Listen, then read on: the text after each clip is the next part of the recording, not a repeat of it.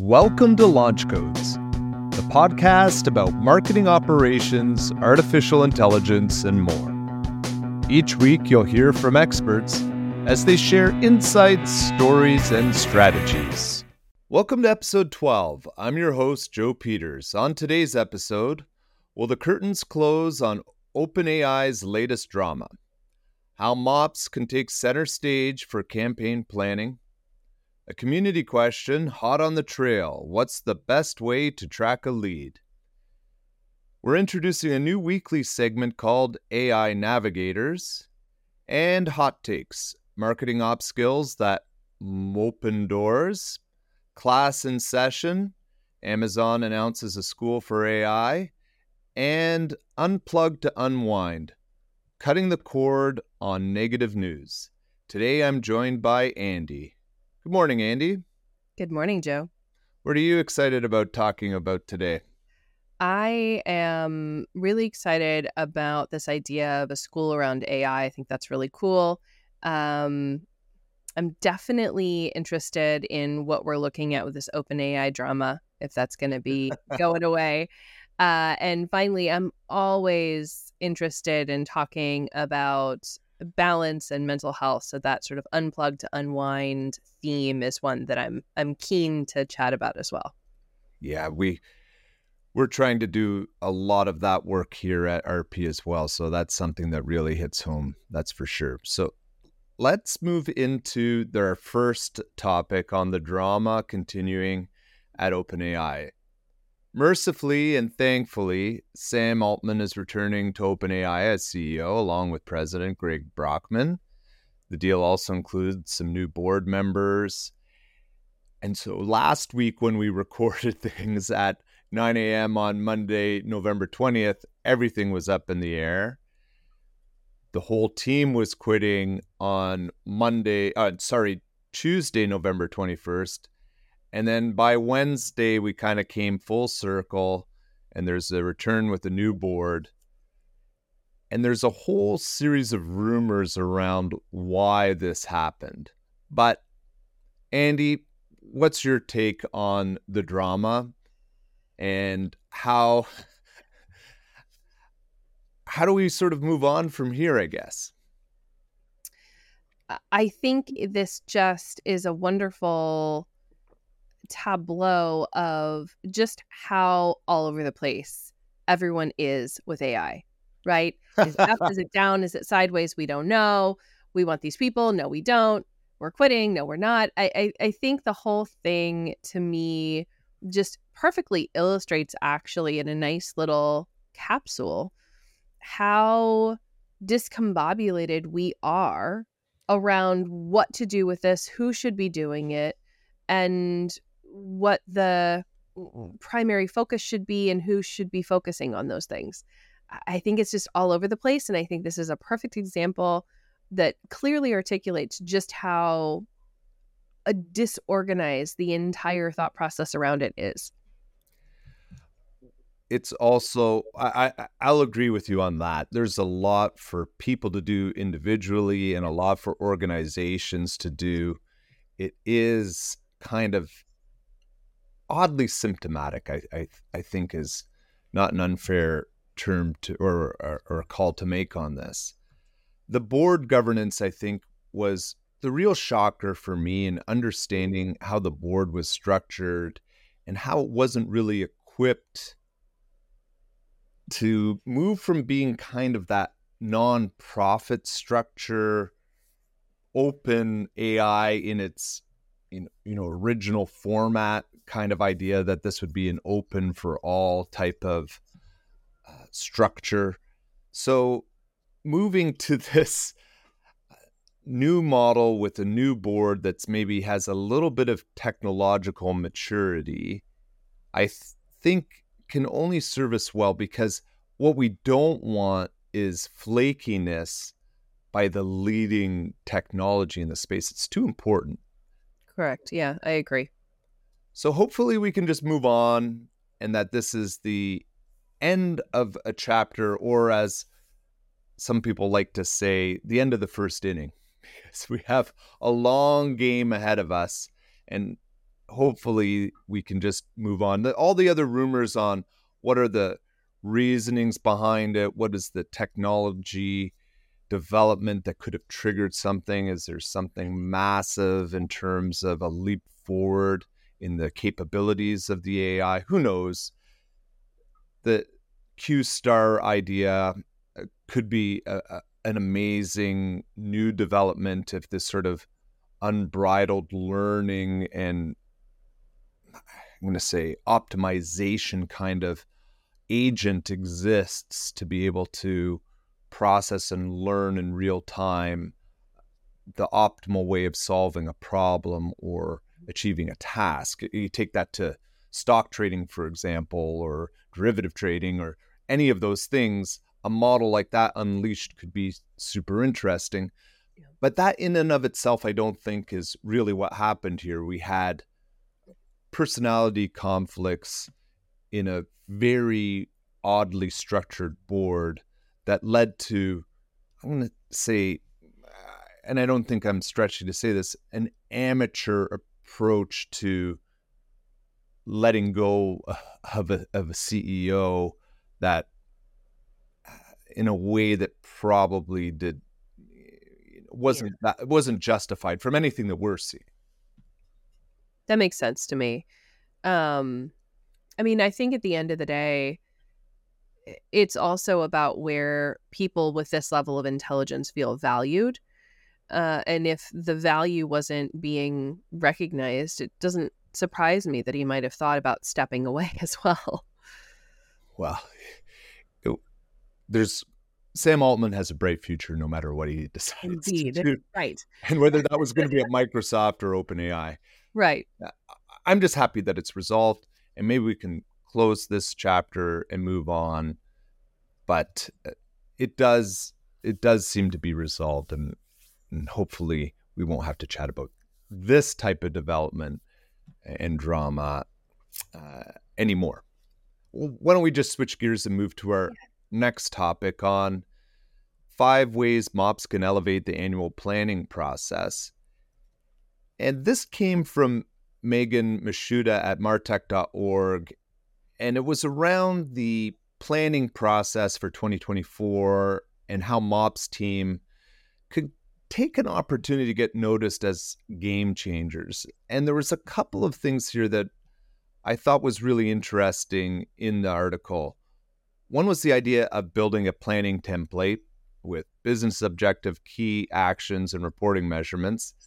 Uh, another one was around streamlining information flow, and then a couple of other areas around translating data into strategy, annualizing, uh, sorry, prioritizing the annual plan, and establishing a process for adjustments throughout the year. This, to me, Andy, just seems to be good thinking, good planning, and good guidance for our colleagues and MOPS to kind of prepare and arm themselves to make a contribution not only to the planning process, but to set a course for themselves for the next year. I agree. I think the thing that I like about it most is encouraging MOPS to lean into and prepare for the creation of this plan before it's asked of them at the 11th hour in a flurry of activity to produce it once marketing realizes that MOPS is holding the keys to the bulk of their performance and success data from the previous quarters and years. Right. So, in that proactivity, I think that this is wonderful. Number five is my favorite the the establishing uh, process for adjustments our market has shifted so dramatically over the last several years on even a monthly, if not quarterly basis. And so we can talk about anticipated ROI, but if you're using the same playbook that you were using for Q4 last year, assuming you're on a uh, fiscal based annual model, right, against the standard calendar, yeah. it's not going to work. It's a completely different time. And so having that plan for how do we recalibrate? How do we think about, um, you know, modifying what we've set, not in stone, but sort of sort of prepared for that process, and know that that is part of the plan. I I couldn't agree more. I think where sometimes our, our colleagues have their our challenges is that we are marketing operations so we get enveloped in this world of execution and operations. It's not there's no surprise there but thinking strategically about how mops can ladder up where you contribute to the okrs and how you're adjusting throughout the year is super important and then the other area that I love is the idea of data to strategy. And as custodians of the data that is so important to leadership in terms of our marketing performance and execution data, this idea of laddering it up and thinking about it in a strategic way can only serve our MOPS colleagues uh, better. Like that should be a real focus. Yes, I think streamlining the flow of that information, talking about, okay, what are we going to be measuring against? What's the critical data for us to have? And then where are we sourcing it and how are we interpreting it? I can't tell you how many times I've sat down with a client and said, okay, what are your, if not OKRs and KPIs? And what's the data that you have to provide benchmarking for that. And we'll go in and look at the field or fields that they've indicated and they're they're not being consistently maintained, they're 90% blank. Uh, there's not a strategy around how to even ensure that that data is there for future you to be able to interpret it. And so that I think is the other half of this is if we're planning now, it also tells us what actions we need to be doing currently to ensure that the data is there later when we go to do the analysis. 100%. So this is great advice from from Megan and really something that everyone should be thinking about. We're getting close to the very end of the fiscal year, so there may or may not be a huge window to make the contribution to the next year's plan. Regardless, having this thinking and taking a little bit of time to go through these types of questions can only serve you well. Yeah. All right, well, let's move on to our question from the community and marketingops.com. Thanks for for making this contribution this week. So, our question is Does anyone actually use acquisition program in Marketo? If our biz uses lead source, would that be sufficient? So, why don't we start there, Andy? Yeah. So, acquisition program is an interesting data point. It is set within the specific Marketo program where acquisition has occurred. Realistically, that may or may not always be the case.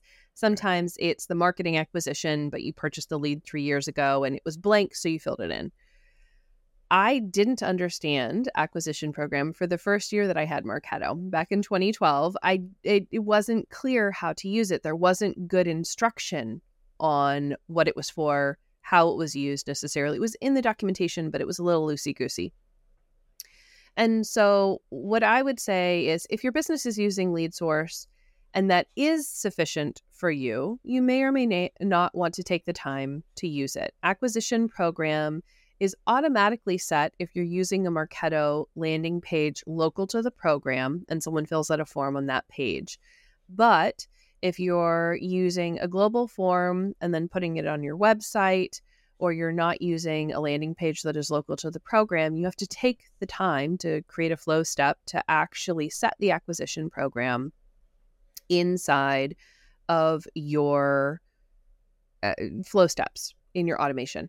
And so, what that's going to mean is uh, that you're creating that additional data point. Now, the way that I like to think about acquisition program is, is this is program specific and it ladders up to potentially what you might think of as the tactic, uh, what Marketo calls your channels. And when you set the acquisition program, it sets a tag of acquired, which then also syncs over to the SFDC campaign if you're using Marketo paired with SFDC and connecting that data. And mm-hmm. so when paired with lead source, it can actually be quite powerful. Lead source to me is what led to the acquisition program right? So they came in via LinkedIn or via Google search or what have you. So that's going to tell you how people are getting to your content. But the acquisition program is going to tell you what content is actually getting that form fill for the first time. And I think there is good, valuable data there if you choose to collect it and to use it. I think really sufficient is a is such a a, a, a unique case by case term, right? Uh, what is sufficient for one business might not be sufficient for another, or it may be sufficient for now, but it won't be sufficient for future six months or 12 months in the future. You, or let's say you get promoted and your replacement, they may want or need that data. I always err on the side of create more data that you think will be useful. Don't create data just to create data, but create more data if you think it will be future state useful create it now.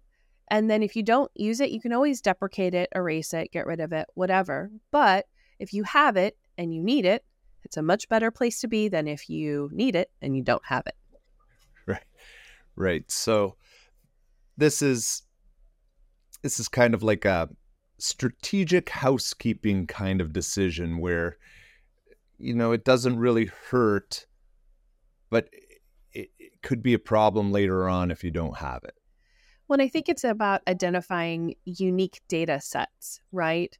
What brought someone into the system as a lead source isn't the same as what brought someone into actually filling out a form and giving you their information for the first time. Uh, and so having those two separate data sets, if they're mm-hmm. useful, and understanding that they are separate and why they're different from each other and differentiating them strategically, I think is really the key here. Yeah. Yeah more is better in this situation. So, all right. Well, thanks, Andy. And thanks to our marketingops.com community for this question this week. Now, keeping consistent with the needs of the community is really the inspiration for this next segment that we're going to be calling AI Navigators. We're going to do this each week. We'll be looking at a different element of AI to help our MOPS colleagues in thinking through some of the challenges and opportunities that AI is going to present.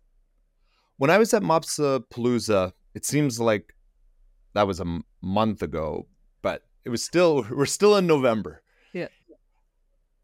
When I was on an AI panel, the Paul Wilson, who was uh, the who is leading the the panel discussion asked the crowd how many had AI guidelines? How many of the participants in the room had AI guidelines?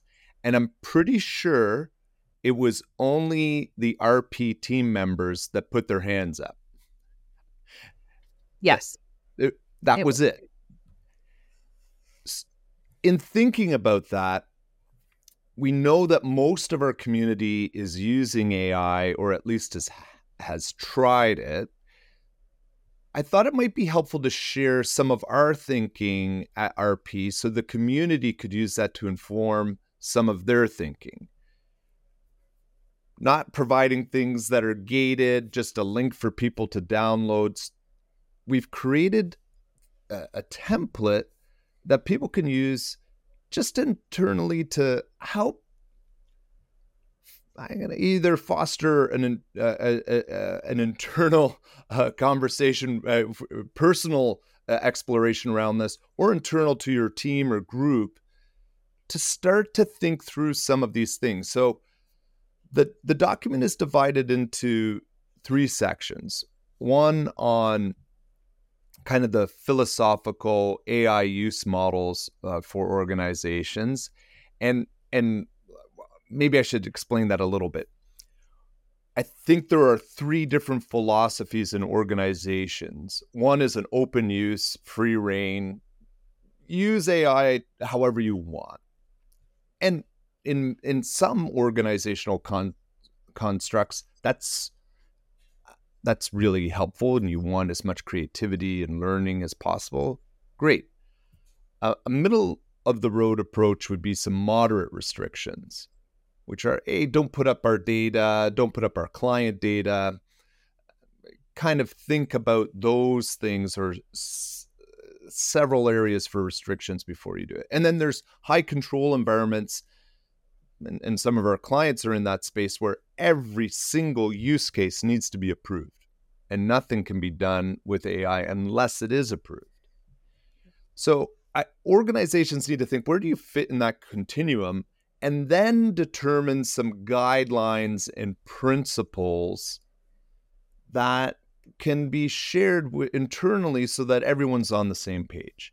So this template document that we're we're going to be posting on our website and in the show notes as well is just a, a place for people to come and take this information, food for thought, and be able to use that to fuel some conversations that are pretty important in organizations. Because in the absence of any kind of outline or guidelines or principles, individuals get to choose how they're going to use AI, which may not always be the right model for organizations.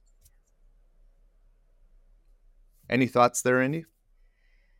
I think that this is an important conversation, and, and I think some people haven't even thought to have it yet, to be honest, which is interesting. They're they're so busy thinking about if they could, they haven't had the should we conversation.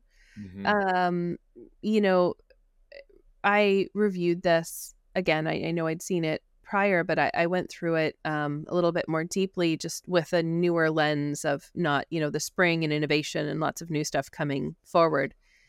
And I, I think the thing that was most interesting to me through my current lens is first around the data privacy and security and the risks inherent with what kind of data you put in particularly open source or open models first and just how risk adverse I've seen clients be when you're talking about data and data modeling and AI.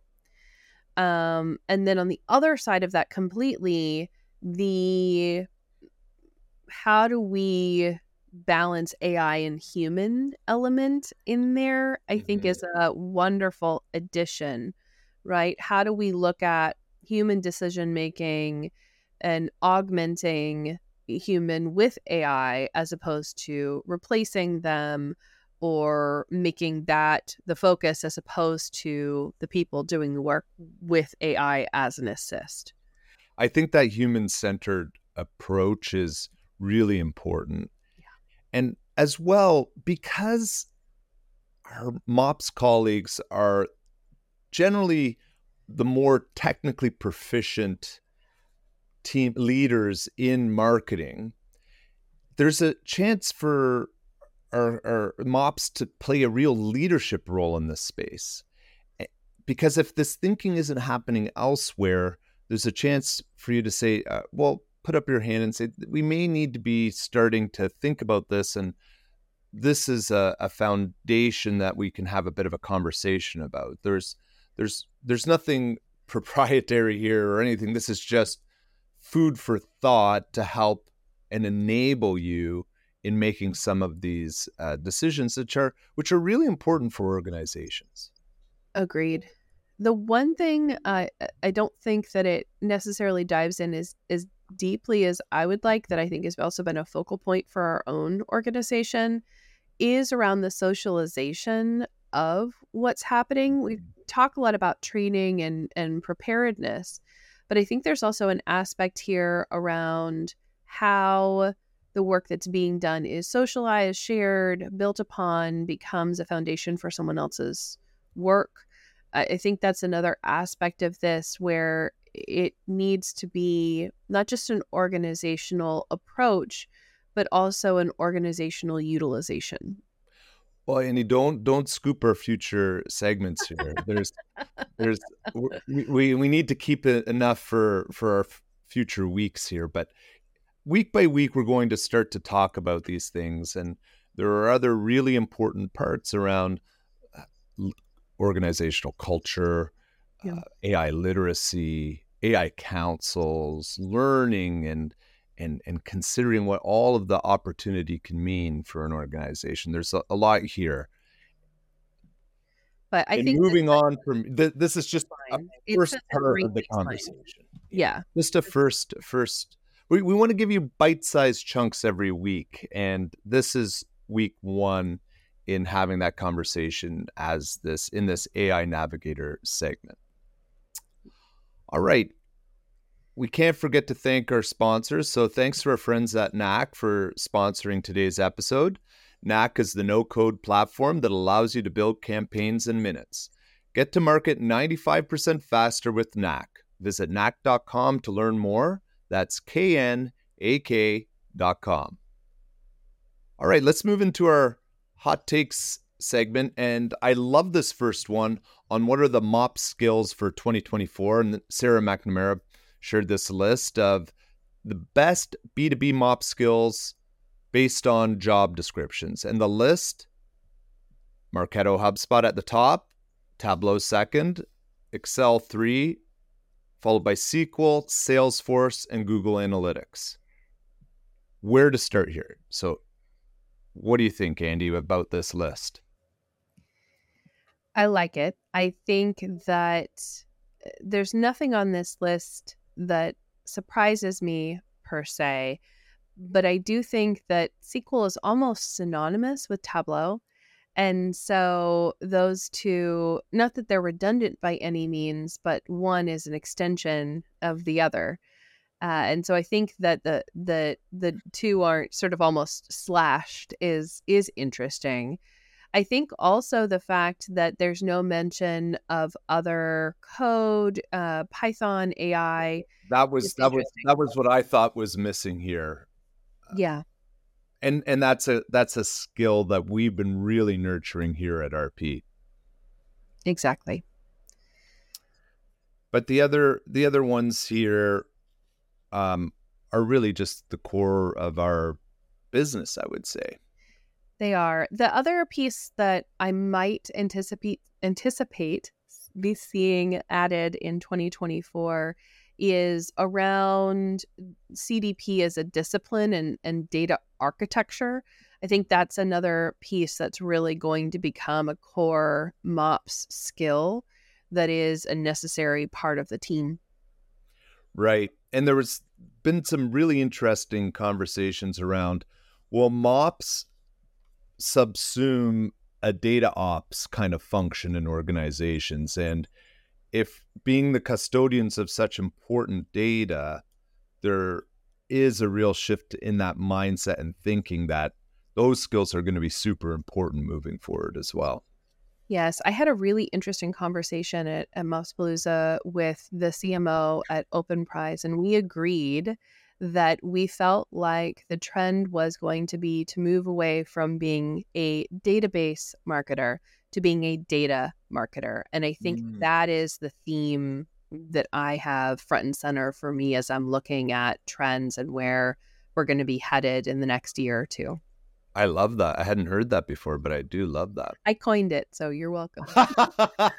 we'll put a little TM uh, in the in the corner of that post. All right. Well, let's move on to another hot take topic here, and that is about Amazon launching an AI school. So the Wall Street Journal reports that Amazon is wanting to train 2 million people in AI as it fights for skilled workers. And so they're offering uh, free training and a program centered around eight online courses. There's there's a lot more details in here, but I think conceptually this is a really interesting move by Amazon, not only to kind of democratize this learning, but also identify talent for them to recruit for their future AI workforce needs. I agree. I think that this is one of those things that you need to have on your resume. And it's a fantastic item to add if you're still in school and you're looking to bulk up before you start to job hunt. I think this is one of those perfect items that's paired, or if you're returning to the workplace after having taken some time post 2020, 2021, I think this is going to be huge. I'm curious to see if the what the 2 million uh, audience will be comprised of who will make up the the bulk of that or if it will be very uh, differentiated and and multifaceted Interesting. We may have had a little glitch in the space time continuum there. I lost you for a second. So, just in case, do you want to just recap your last thought? I was saying that I thought it would be interesting to see who the what the 2 million person audience was comprised of. If this is students that are looking to bulk up their resumes, people that are returning mm. to work after maybe having taken some time away, if it will skew uh, toward one particular uh, age group or population, or if it'll be fairly differentiated in who ultimately receives and completes the training that Amazon's going to provide. Okay, that that make that makes it, it's very interesting. I think all the big players are democratizing the learning, which is super important. I think we're seeing that that everywhere now, and uh, there's a lot of opportunity to to learn. So you put your hand up and dive right in as as deep as you would like. All right, let's move to our third topic this week on doom scrolling. It's time to log off. This is a story from Wired.com and we're seeing that people are ingest, ingesting too much negative news, and social media algorithms tend to elevate the most contentious content. So feeds are showing you things that will elicit, uh, elicit uh, a visceral or emotional response. And negative news can increase anxiety, depression, PTSD, and so a, a, professor from the University of Vermont told Wired, Wired that this idea is that stress is cumulative in this area. And mm. one thing starts stressing you out, and then another, and another, and another. And you're spiraling in sort of this scrolling fed loop of, of I'm going to say, anxiety. Yeah and so I think we're in a we're in a situation where it's important for for us to figure out ways to either stop the scroll or take the breaks or look for other other ways to fill in the moment that might be a little bit more positive and healthier for us. Yeah, I think the generalized level of anxiety that exists for a lot of people these days is reaching a fever pitch. It's not tenable. I was chatting with someone recently and we were talking about the difference today of being sent to Europe on a business trip versus 100 years ago. 100 years ago, if you were traveling from Chicago, you'd get on a train, you'd get to the steamer ship, then you're looking at at least a three week crossing. By the time you get over there and get to your destination, you're going to do other things. You're probably going to set up other meetings, etc. And then you're going to head back. So we're talking about what, at minimum, for an important business meeting in Europe, a three month period of time. And your work supported you in taking that time because that's the time it took to get there. That was the pace of life. I don't think we've had a chance in the last 100 years to evolve from a nervous system, from a uh, com- composition of the chemical aspects of our brain mm-hmm. to deal with the fact that today, if I have to go to Europe, I'm working all day, I'm grabbing my bag, I'm going, I'm hopping on a red eye. There's Wi Fi on the plane. So I'm going to try to work while I'm on the plane because I need to use that time to be efficient. I might get a little sleep. Then I land, I grab a cup of coffee, I like boost myself back up. I maybe get a couple hours of sleep. Then I, you know, go out for a business dinner because I got to do that. I get up the next morning, I have my meeting. then I run to the airport, hop on the plane, get back on the Wi Fi, maybe get a few hours of sleep. And then I'm expected to be online the next day. And even saying that, the level of anxiety and tension that I can feel from that pace, I think perfectly exemplifies the fact that the pace at which we're expected to do life in general doesn't jive with the way that our nerves, nervous systems are wired, the way that we as humans have evolved to have a cadence and style of life. And then you add in the fact that you've got a computer in your back pocket all day. You go, you lay down. What mm-hmm. do you do? You go on, you go to look at one thing, and next thing you know, you spent an hour and a half, and all you've done is added additional layers onto that snowball of anxiety and stress. Exactly. And I think we have to find our own ways that make sense to us. I think we know. We know if you ask anyone, intellectually, we all know that this is a challenge, but what are we actually doing about it? That's, I think, the question that we need to challenge ourselves. And as we move into this New Year resolution phase, this might be a time to examine our use of different technologies and figure out a time to give ourselves a bit of a break. What's the mental health break we can take from this?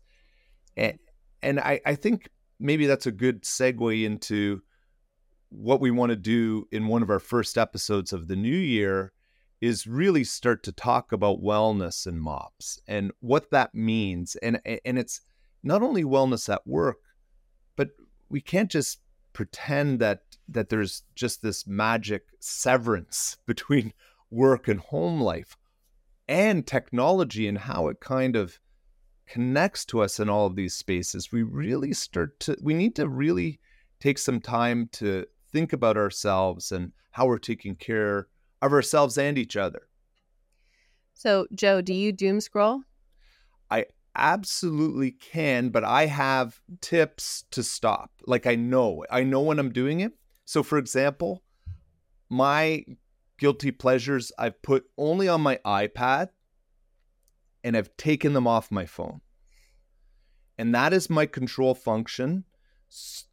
I can't just do it whenever I want. I actually have to go get that device, spend the time and do it. And I and for me that's really helped me a lot.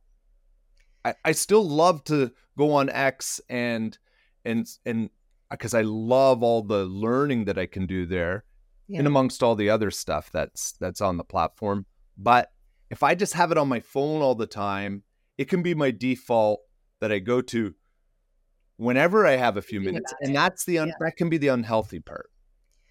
Uh, my tactic, so I, I don't separate church and state in devices per se, but I have been known to to get into it once I've laid down, and I, I'll have to stop myself because I can you know spend an hour and go, geez, that that was time I should have been sleeping, or you know mm-hmm. could have used more more efficiently. I like to listen to audiobooks as I'm going to sleep, but uh, my tactic is I as I'm falling asleep with my audiobook have started putting my phone in airplane mode and then I will play solitaire uh, just to get my brain to shut down because I need something to shut it down. Mm-hmm. And sadly, that is my phone. I wish it wasn't a screen. They say that's not optimal to look at your screen right before you fall asleep, but the uh, the solitaire sort of relaxes and shuts my brain down enough. But then if I do click over and sort of almost automatically go to Facebook, it's not live, right? I can't get into the scroll, the the the videos, the snippets, the reels, all the other stuff that will then have me going down rabbit holes. And so having that actual physical disconnection from the internet while still being on my device is is a way that I've found to mitigate that for myself. So that's been very useful. You've kind of just allowed kind of like whatever's cached as your limit, which is yeah. which is kind of that's a fun way uh, of doing it. But i, I think this is well, we're gonna t- this is a hot take, but I, I t- this week, but yeah, there is this is an important conversation, and I think thematically, I think there are things that we need to do better, not only as organizations, but to challenge ourselves as individuals to assist ourselves because there is some really unhealthy behavior that has oddly become normalized. Yes. And when you compare it to earlier eras, like I think of my what my parents were always yelling me about watching TV, the idiot box, right? That that's what they called it. Now, now, now, well, what does this? What does it make? What is this? What's our phone? Right? I don't know. but anyway, let's move on. There's a lot. There's a lot for us to to cover here, and I think we can help each other out and start to strategize on having these moments of disconnection and and uh, and because it's in our best interest. I, re- I really think it is. All right, well, let's move into our pairings. This week, I thought uh, we'd go to the Strokes. One because the Strokes are one of my favorite bands in my top two or three, so I have a real soft spot for them. But I thought with everything that was going on, Room on Fire was perfect album, and the tracks kind of feel like it could be used uh, just the titles to tell the whole story uh, around AI recently between love and hate, automatic stop, under control, the end has no end. These are just tracks off the album that we could put the whole Altman saga into that sequence there. But in the end, I couldn't help myself. The hook is too good in Reptilia. So that's the track we're going to share this week. But a great album. The colored vinyl is amazing on this one in terms of what Vinyl Me Please has done. You can see that in our in our show notes. But as always, we play a, little bit longer segment of the song at the end of launch code. So at the end of this episode, want to hear Reptilia uh, in a, in a longer format, you're, you're, you'll have that opportunity there. But I couldn't help myself make this connection, and I had a lot of trouble picking the track. But I think this one is good for us this week. So, what do you have on the reading side, Andy? So I like to alternate fiction and nonfiction. So this is a uh, a fiction section for me. Uh, the book I am bringing is the first in the Bobiverse series, which is what it's affectionately uh, come to be known as. But the first book is called We Are Legion, We Are Bob. And the We Are Bob is in parentheses, but We Are Legion is the first installment in a four book series by a, a sci fi legend. I mean, just amazing work coming from Dennis E. Taylor. Uh, I absolutely love this book, but it postulates this future of a von Neumann probe, which is a self replicating spaceship that can then be used for exploration. So it has 3D printers on board, and you can build more ships as you find deposits of various minerals and other items in space rather than having to build it all and launch it all from Earth, which is an interesting first piece. But what makes this really fun is this is a human consciousness that has been loaded into a computer and that has been launched with the spaceship as its navigator and as its primary uh, crew member i guess. Uh, because of self self replication this man former man bob is also replicating himself. And so it gets into these fascinating areas above and beyond space exploration and sort of the challenges and realities of finding uh, you know the materials needed to even make the spaceships with if you could clone yourself what work would you have that person do versus what would you pick for yourself? How is that person individuated from you? Are they you? Are they a separate person? And then as they replicate out from that first replica how what's the drift like would you even mm-hmm. like a version of you are there different things that come to the fore or more subdued in individuals and how do you potentially work in a community of yourself in a whole slew of varieties and it's just such That's interesting. a fun great exploration that also looks at human consciousness in a digital environment and what would be necessary to even maintain sanity in that type of a scenario. So, fantastic series. The first book is really great, and I highly, highly recommend, as I always do, the Audible version. The narrator is just fantastic. He is Bob for me. So, I cannot recommend that book and that series enough. It's so interesting when we have fiction informing our reality today. Yes. And science fiction or theater or uh, TV series are are really helping us understand our future in yeah. terms of our technological advancements. I find it fascinating. Well, this is super interesting. I'll have to add it to my Audible list. I have about 72 hours of a backlog of Audible books to get through still, but there are sales right now, Joe. I know. I, I have. I think I, I have like. I also have like 12 credits still left on Audible because I haven't gotten through. But there's so many podcasts, so many great things to listen to these days. But uh, this this Bobiverse is really interesting, and I, I'm gonna have favorites. to find some time on a long drive to to listen to Bob. But all right, well, thanks for sharing that. So, this is the end of this week's episode. Thanks to everyone for listening. Be sure to subscribe, rate, and review. You can find us on Spotify, YouTube, and Apple. Stay connected with us on LinkedIn or by jo- joining our newsletter, also called Launch Codes, using the link in the description. And thanks, Mom, for watching. Have a great week, everyone.